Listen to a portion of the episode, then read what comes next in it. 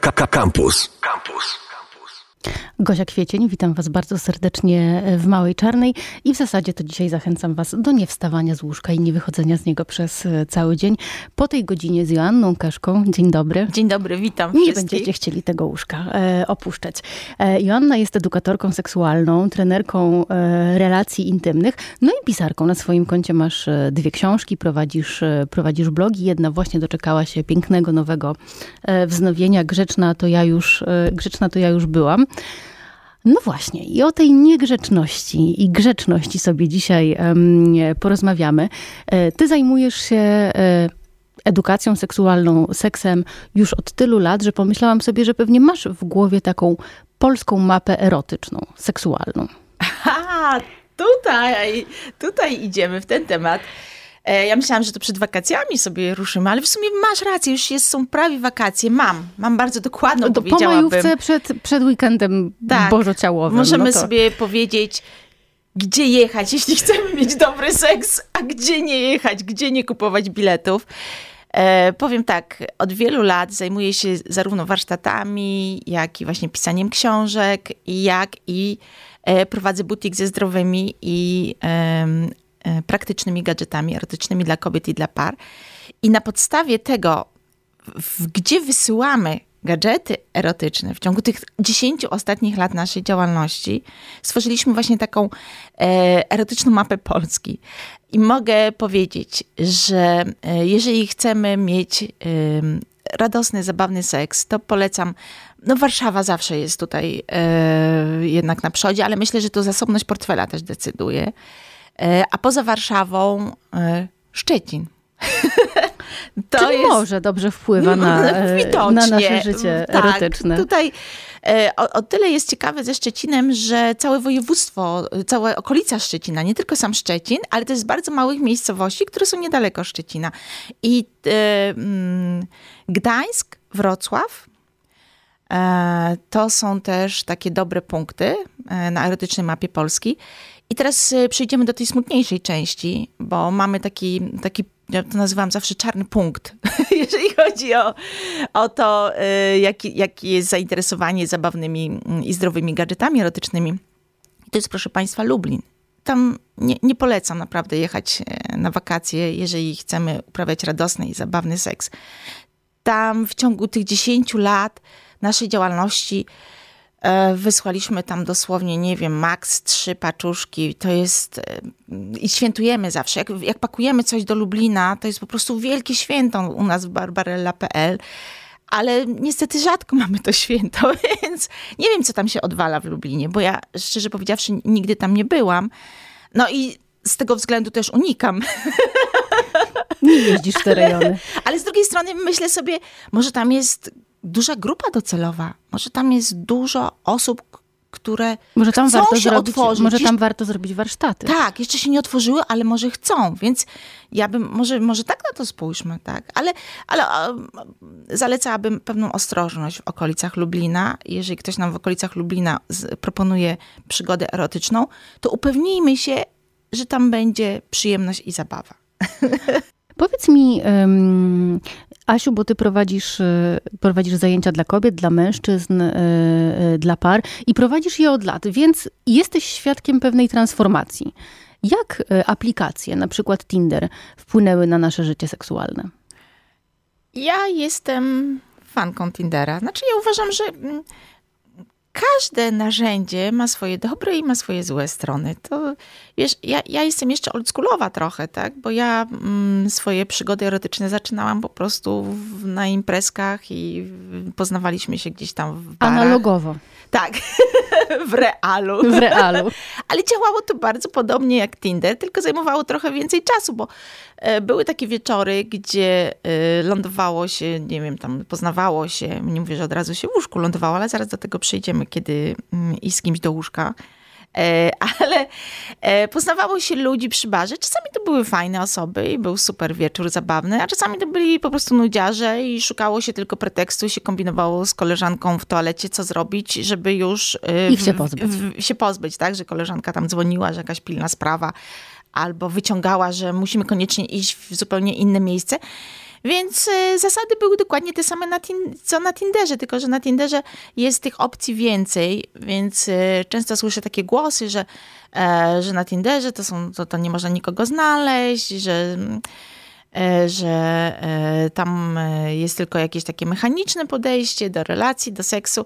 Ja uważam, że komunikacja bardzo pomaga, tak? Komunikujmy się, od razu informujmy i czego szukamy i nie dawajmy się wkręcać w historie, które nie odpowiadają na nasze potrzeby, bo znam naprawdę fajnych facetów, którzy są na Tinderze, tak? Bo ja, wiesz, mam taką, ja to nazywam praca, więc jak ktoś mi mówi, o, miałem fajny seks, ja pytam, ale skąd, tak? Skąd wziąłeś tego partnera czy partnerkę?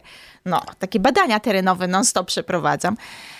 I ostatnio właśnie taki bardzo fajny znajomy powiedział, że znalazł fajną dziewczynę na Tinderze. I widziałam, ja po prostu go widziałam po nim, że coś się w jego wydarzyciu. Mówię, stary, mówię, super wyglądasz, co się stało? Oczywiście już z tyłu głowy miałam, gość miał dobry seks.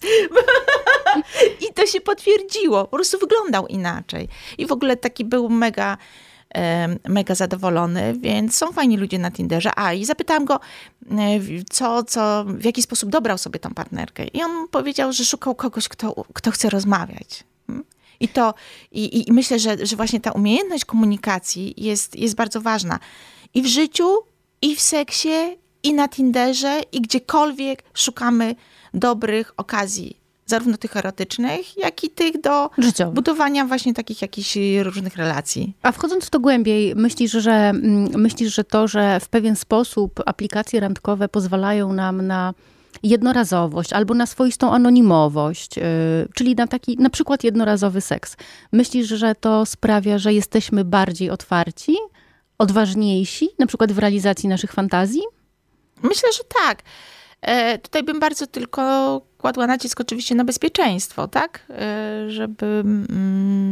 Żeby pamiętać, że gotowość na seks nie oznacza tego, że nie mamy granic. Granice są bardzo ważne w seksie, ale my żyjemy w konserwatywnym kraju. I o Tinderze, o tym, że kobiety mogą mieć więcej możliwości seksualnych dzięki internetowi, dzięki też wyjazdom różnym, bo też jest taki trend, że kobiety sobie mogą wyjeżdżać w różne miejsca i tam też szukać erotycznych okazji. Nagle zaczęło się o tych rzeczach bardzo źle mówić, że to właśnie, że to jakieś jest trudne, niebezpieczne narzędzie, że donikąd nie prowadzi. Tak jakby się kobiety odstraszało, szczególnie kobiety. Wiadomo, faceci to mogą łapać każdą okazję i sprawdzać, czy im się uda w każdych okolicznościach. To jest taka, właściwie to świadczy o ich męskości. Ale jak dziewczyny i kobiety zaczynają korzystać z różnych możliwości, to nagle pojawia się masa problemów. I ten Tinder często ma taki czarny PR.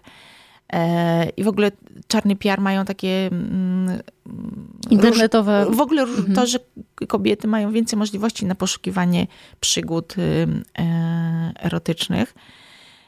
I ja bym powiedziała, że to nie jest tak, że to jest po prostu narzędzie, na końcu którego jest człowiek. To jest, wiesz, tak samo dokładnie jak z gadżetami erotycznymi. Gadżet erotyczny nie rozwiąże za nas wszystkich, wiesz, naszych wątpliwości seksualnych, ale w ręku fajnych osób, które są otwarte, jest wspaniałym dodatkiem, więc tak samo jest z Tinderem. Po prostu korzystajmy z niego mądrze.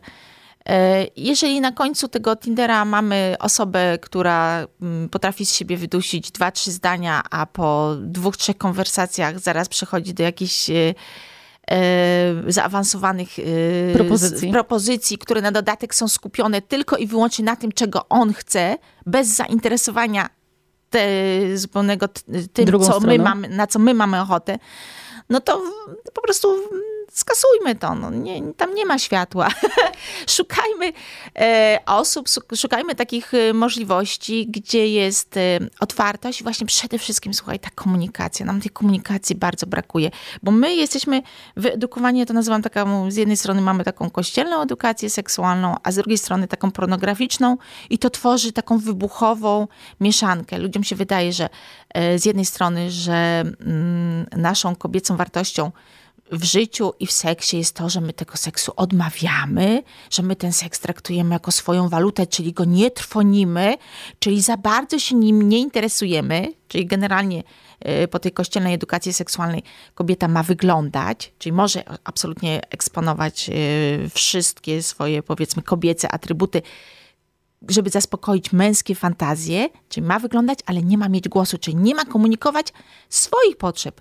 To jest do dupy. A z drugiej strony mamy właśnie tą pornograficzną edukację seksualną.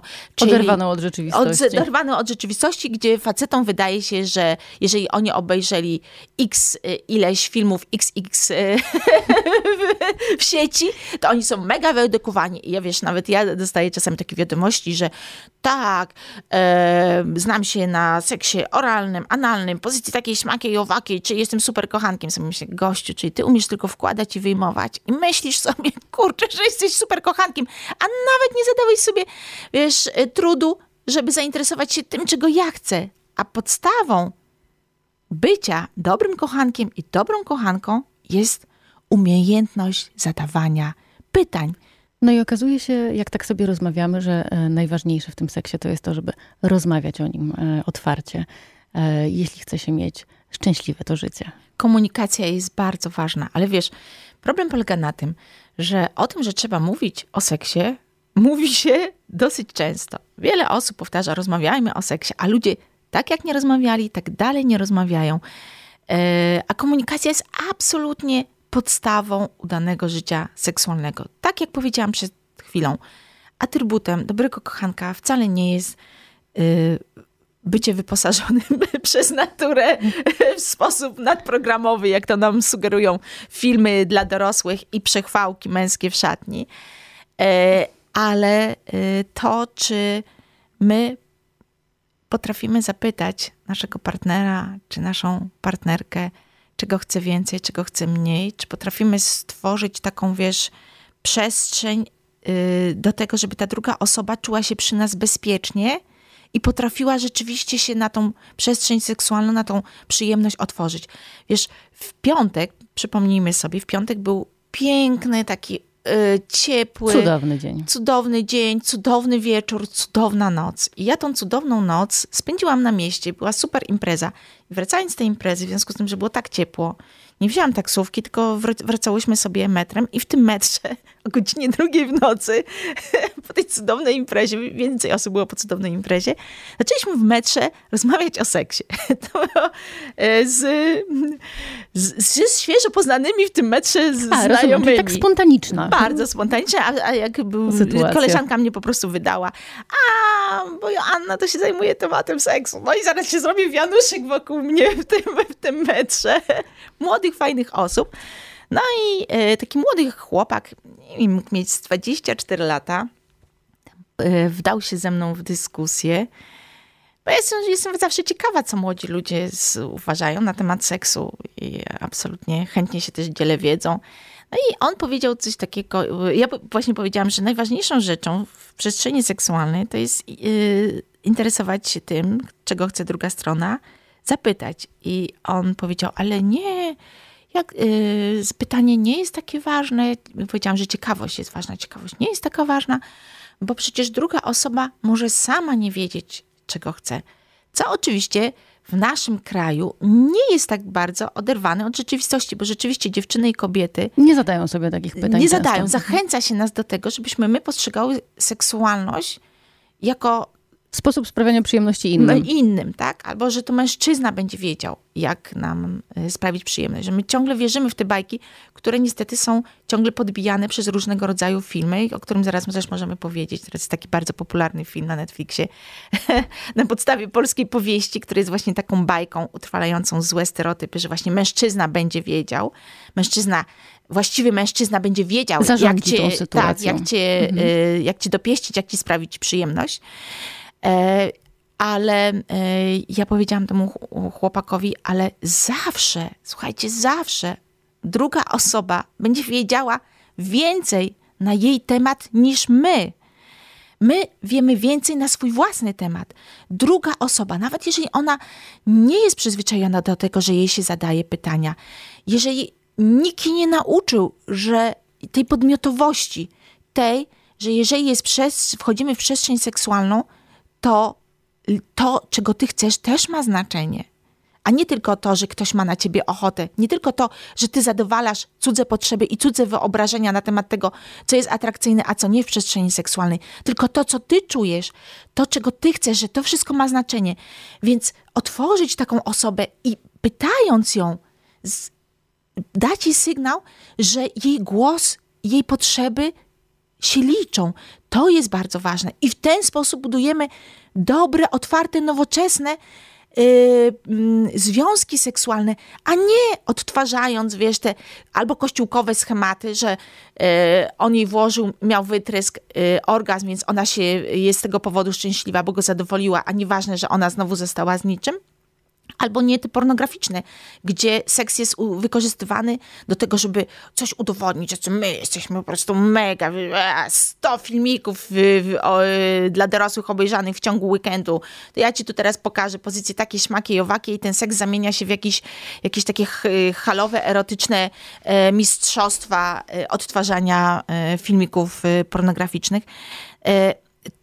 Twórzmy taką bezpieczną przestrzeń. Ile się można dobrych rzeczy, ciekawych i takich, których się nie dowiemy ani z kościelnych połajanek, ani z internetów, dowiedzieć na swój temat i na temat drugiej osoby, kiedy my wchodzimy w tą przestrzeń seksualną taką, że ja spróbuję poinformować cię, czego ja chcę, ale będę też poświęcać czas i zaangażowanie, żeby wyjść naprzeciw tobie.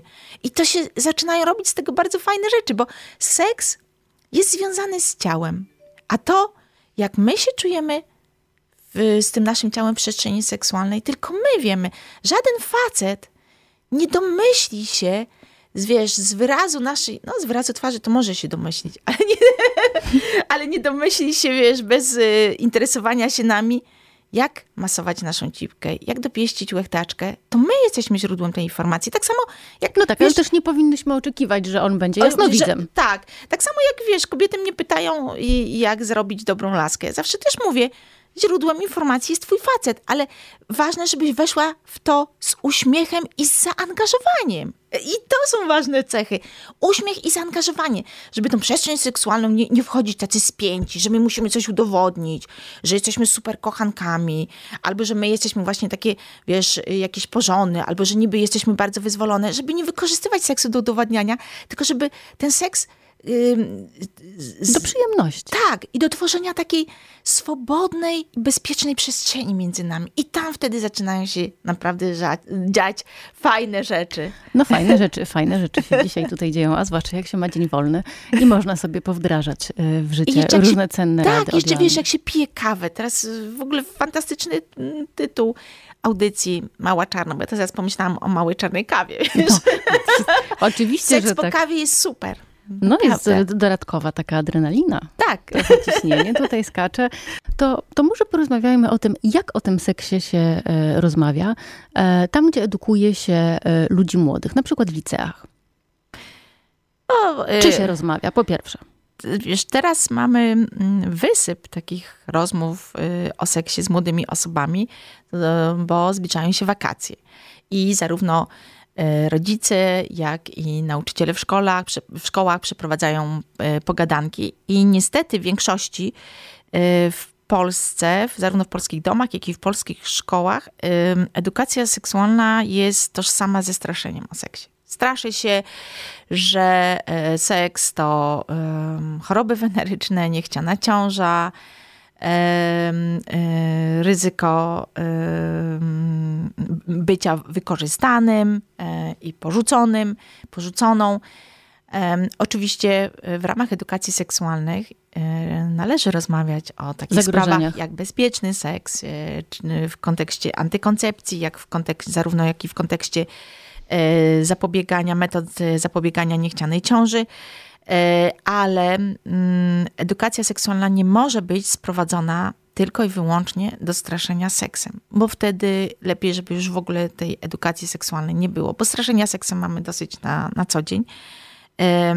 Rozmawiając z młodymi osobami, ale nie tylko z młodymi, również ze starszymi, bo wszyscy mamy braki w edukacji seksualnej, powinniśmy mówić przede wszystkim o przyjemności, o tym, że my seks uprawiamy po coś. Dlatego, że jest przyjemny, albo dlatego, że powinien być przyjemny. Bo jeżeli my będziemy młodym osobom przypominać, że seks to jest coś, co powinno nam sprawiać przyjemność, a taka jest właśnie jego rola, to kiedy się wydarzy coś niedobrego w przestrzeni seksualnej, to takiej młodej osobie zapali się czerwona lampka. Przecież mama, tata... Ostrzegali. Mama, tata mówili, że to ma być przyjemne. W szkole pani nauczycielka mówiła, że to ma być przyjemność. Więc jeżeli coś nie jest przyjemne, to znaczy, że coś tu się niedobrego odwala i ona szybciej skorzysta z pomocy innej, szybciej będzie potrafiła stanąć, wyznaczyć swoje granice. Albo się wycofać, tak. A jeżeli wszyscy wokół straszą seksem, mówią, że to jest ryzyko, że jeżeli coś złego się wydarzy, to znaczy, że ty nie pomyślałaś, to kiedy wydarzy się coś złego w tej przestrzeni seksualnej, to dziewczyna czy kobieta uwewnętrzni tą sytuację i pomyśli sobie, sama jestem sobie winna i będzie się wstydzić i będzie uważała, że ona ponosi winę. Pamiętajmy, że za złe rzeczy w przestrzeni seksualnej zawsze winę ponosi osoba, która wywiera presję, która przekracza granice, która molestuje, która gwałci. Ta osoba, która wykorzystuje seks do tego, żeby wymusić, ośmieszyć, skrzywdzić, umniejszyć drugą osobę. Zawsze ta osoba jest winna. Jeżeli chodzi o gwałty, to przeprowadzono już naprawdę masę badań i nie ma co do tego wątpliwości, że gwałcone są dziewczyny zarówno ubrane w dresy i w bluzę z kapturem, jak i te, które są ubrane w mini i w szpilki. I jest takie hasło, to nie spódnica gwałci. Więc takie opowieści, że dziewczyna sprowokowała i on nie mógł jakoby się powstrzymać, to jest po prostu kultura gwałtu i winny jest zawsze gwałciciel. Przestrzeń seksualna to nie są tereny łowieckie dla chłopców i dla mężczyzn, żeby mogli sobie sprawdzać, czy dziewczyna jest na tyle nieśmiała, na tyle wystraszona, na tyle niepewna, na tyle zmanipulowana albo na tyle pijana, że on może ją skrzywdzić w przestrzeni seksualnej, bo brak entuzjastycznej zgody, czyli brak zaangażowania w to, żeby obie strony wyraziły jasno, bez żadnej presji, bez żadnych manipulacji, z uśmiechem, tak chcę tego, jest gwałtem, po prostu. Jeżeli, gościu, nie włożyłeś wysiłku w to, żeby upewnić się, że ona też tego chce, że jej jest dobrze, że ona czuje się bezpiecznie i swobodnie, to jesteś gwałcicielem. Koniec, kropka. Nie jesteś super samcem alfa, który właśnie upolował kolejną dziewczynę. Jesteś gwałcicielem. I dziewczyny nie są same sobie winne tego, że żyjemy w kulturze gwałtu, bo niestety tak jest. Żyjemy w kulturze gwałtu, gdzie dla facetów przekraczających granice seksualne dziewczyn i kobiet zawsze znajduje się jakieś usprawiedliwienie. Albo to taki porządny chłopak. A właściwie to ona go sprowokowała, albo on już nie mógł się wycofać, a obwinia się dziewczyny, a w co ona była ubrana, a dlaczego tam poszła, a czemu nie pomyślała. Więc traktujmy tą przestrzeń seksualną jako miejsce, gdzie obie strony mają czuć i bawić się dobrze.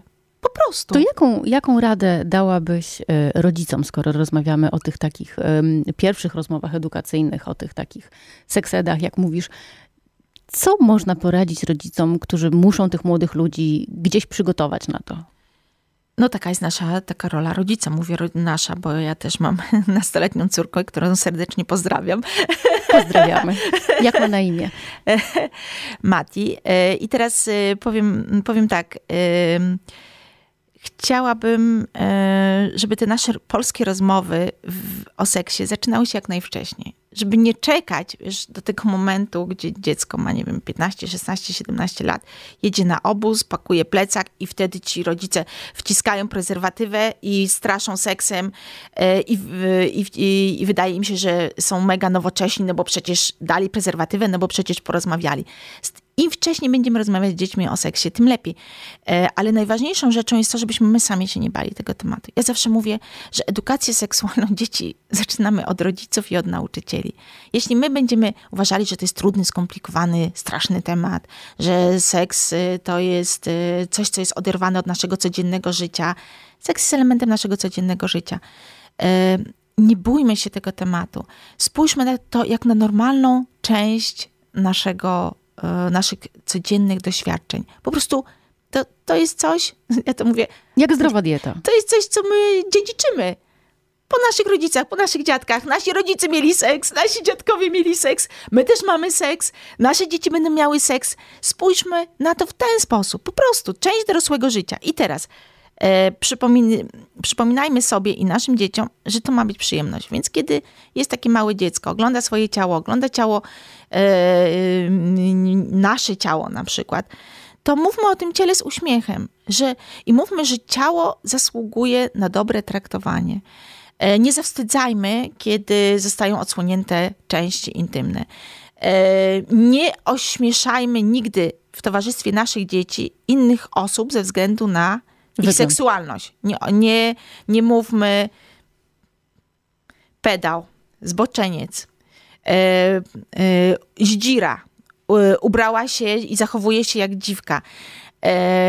Akcentujmy, że jeżeli na przykład oglądamy sobie jakiś film i jest na przykład całowanie, to nie wyganiajmy dzieci, czy jakieś tam sceny rozbierane. Nie wyganiajmy dzieci.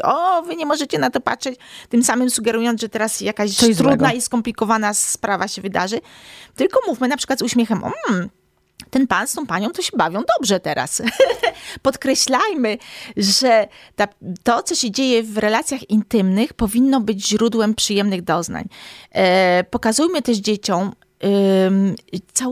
przytulajmy się do siebie jako rodzice. Oczywiście nie absolutnie życie rodzinne, seksualne rodziców powinno być sprawą rodziców. Nigdy w życiu nie wkręcajmy dzieci w historię z naszego życia intymnego, ale kiedy oglądamy właśnie ten film, albo kiedy widzimy pary w parku, a teraz takich par jest bardzo dużo. Dobry sezon na edukację. Bardzo dobry, naprawdę. Ja wczoraj sobie szłam na spacer i po prostu jakby się szło z dzieckiem, bardzo dużo par, które można skomentować. Ta pani z tym panem bawią się dobrze. Pokazujmy dzieciom, że seksualność jest czymś przyjemnym, pozytywnym, żeby spróbować przestać przekazywać to, tą informację, która nas ciągle ogranicza, że seks to jest coś, co powinno się łączyć z poczuciem winy, wstydu i grzechu. A jeszcze jedną ważną rzecz powiedzmy małym dzieciom, że zabawa polega na tym, że obie strony bawią się dobrze. Jeżeli któraś ze stron nie bawi się dobrze, to już nie jest zabawa. Na początku możemy mówić odnośnie to zabawy w piaskownicy zwyczajnej, tak? Że jeżeli ktoś wali drugiego łopatką po głowie, to nie jest już zabawa. A potem, kiedy te dzieci będą jechały na ten obóz, na te wakacje same pod namiotem, to wtedy możemy przełożyć na to ich nastolatkowe doświadczenia i powiedzieć, zabawa i relacje intymne polegają na tym, że obie strony czują i bawią się dobrze. Jak to jest twoim zdaniem, że takie filmy, i nie mówię tu o filmach pornograficznych, tylko mówię tak jak hit Netflixowy 365 dni, stają się takimi hitami? No bo to coś pokazuje, jakieś zjawisko społeczne odzwierciedla. Czy to jest tylko ciekawość, czy... Ja myślę, że to odzwierciedla przede wszystkim to, o czym na co dzień próbuje się milczeć. Otóż to, że kobiety mają bijące serca i gorące cipki. I kobiety lubią zarówno romanse, jak i właśnie takie filmy jak 365 dni, bo to chyba właśnie jest film najczęściej oglądany przez kobiety. Ten film ma też tą zaletę, że jest takim produkcją, o której można rozmawiać. No bo jeżeli ja obejrzałam sobie jakiś film pornograficzny w weekend pod tytułem hydraulicy z wielkim sprzętem naciągają, to trudno się już tym filmikiem pochwalić potem w zakładzie fryzjerskim czy przy spotkaniu przy kawie. A pojawienie się takiego soft porno, no bo ja lubię nazywać rzeczy po imieniu, to jest taki erotyczny klip.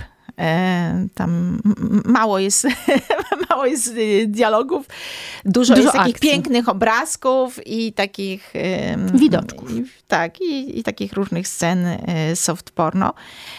I nagle mamy przyzwolenie społeczne na to, że o filmie, w którym są sceny erotyczne, można nam rozmawiać w przestrzeni publicznej. Wiesz, to przyzwolenie społeczne to jest coś, o co ja bardzo walczę. Tylko ja chciałabym, żeby było przyzwolenie społeczne na rozmawianie o prawie do przyjemności z seksu także dla kobiet. Akurat ten film nie... Jest też tak popularny, bo utrwala szkodliwe stereotypy na temat kobiet, mężczyzn, seksu. Ale niestety stereotypy to jest coś, do czego jesteśmy przyzwyczajeni, coś, co rozpoznajemy i w związku z czym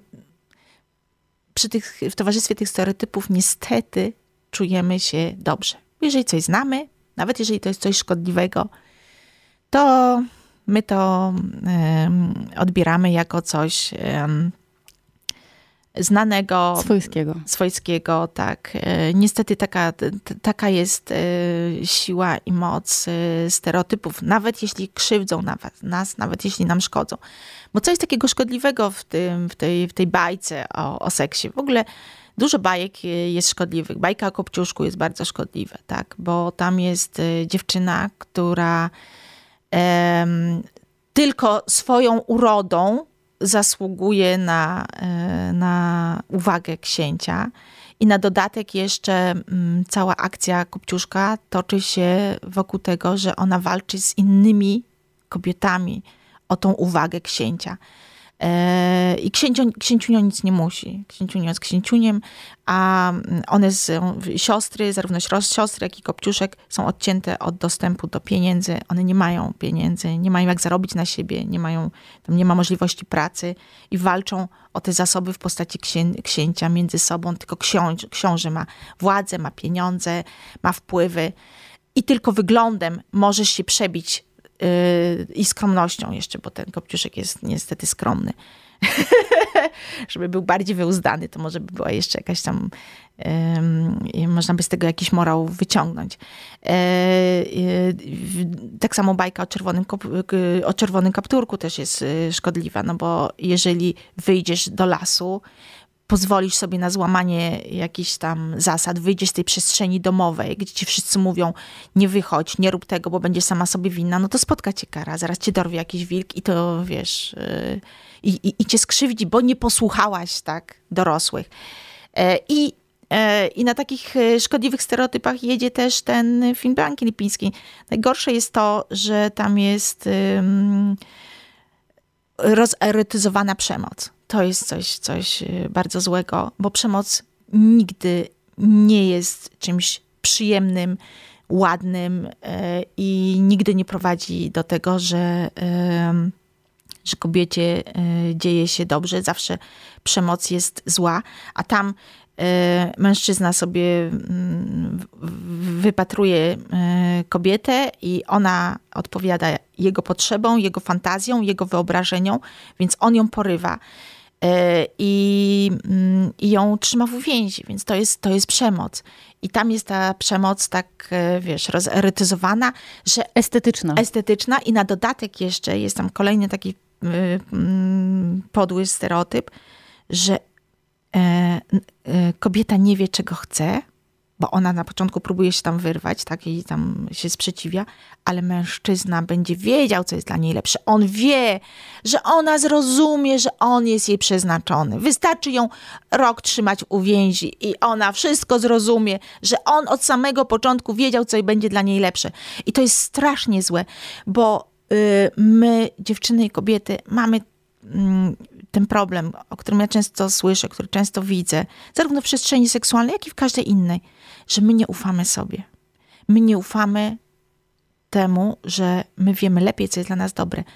Nas się tresuje do tego, żebyśmy my wierzyły, że inni wiedzą lepiej, czego my chcemy. I to jest właśnie utrwalone w tym filmie. I na dodatek jeszcze kolejna rzecz, tam kobieca seksualność jest sprowadzona do realizowania męskich fantazji na temat tego, co jest, a co nie jest kobiece. A to jest nieprawda, bo my, kobiety, mamy swoje fantazje, mężczyźni mają swoje i musimy się spotkać. Ale chyba nie jest tak, że to jest takie nasze tylko polskie podwórko, no bo ten film jest tak naprawdę konsekwencją sukcesu hitu światowego, jakim było 50 twarzy Greya i wszystkie jego kontynuacje, zbudowanego mniej więcej na tej samej zasadzie. Masz rację, a zobacz, co się teraz dzieje w Stanach. W Stanach w tej chwili jest taka sytuacja, że kobiety zostaną pozbawione prawa, całkowicie prawa do legalnej i bezpiecznej aborcji, czyli będzie taka sama sytuacja jak w Polsce. To, że też jest podobna sytuacja we Francji, tak? Le Pen o mało nie wygrała wyborów prezydenckich. To jest osoba, która jest o bardzo konserwatywnych i antykobiecych poglądach. I jest w tej chwili taka sytuacja na całym świecie, że seks jest narzędziem politycznym. Społeczeństwa się bardzo polaryzują, tak? Więc z jednej strony mamy ruch kobiecy, walkę o prawa mniejszości seksualnych, walkę o demokrację, walkę o prawa społeczne, gdzie to mocno wybrzmiewa, że kapitalizm i patriarchat nie są wcale takie miłe, piękne i wspaniałe, jak próbują to nam sprzedawać, ale z drugiej strony w siłę rośną te konserwatywne siły, które też wykorzystują seks, tak?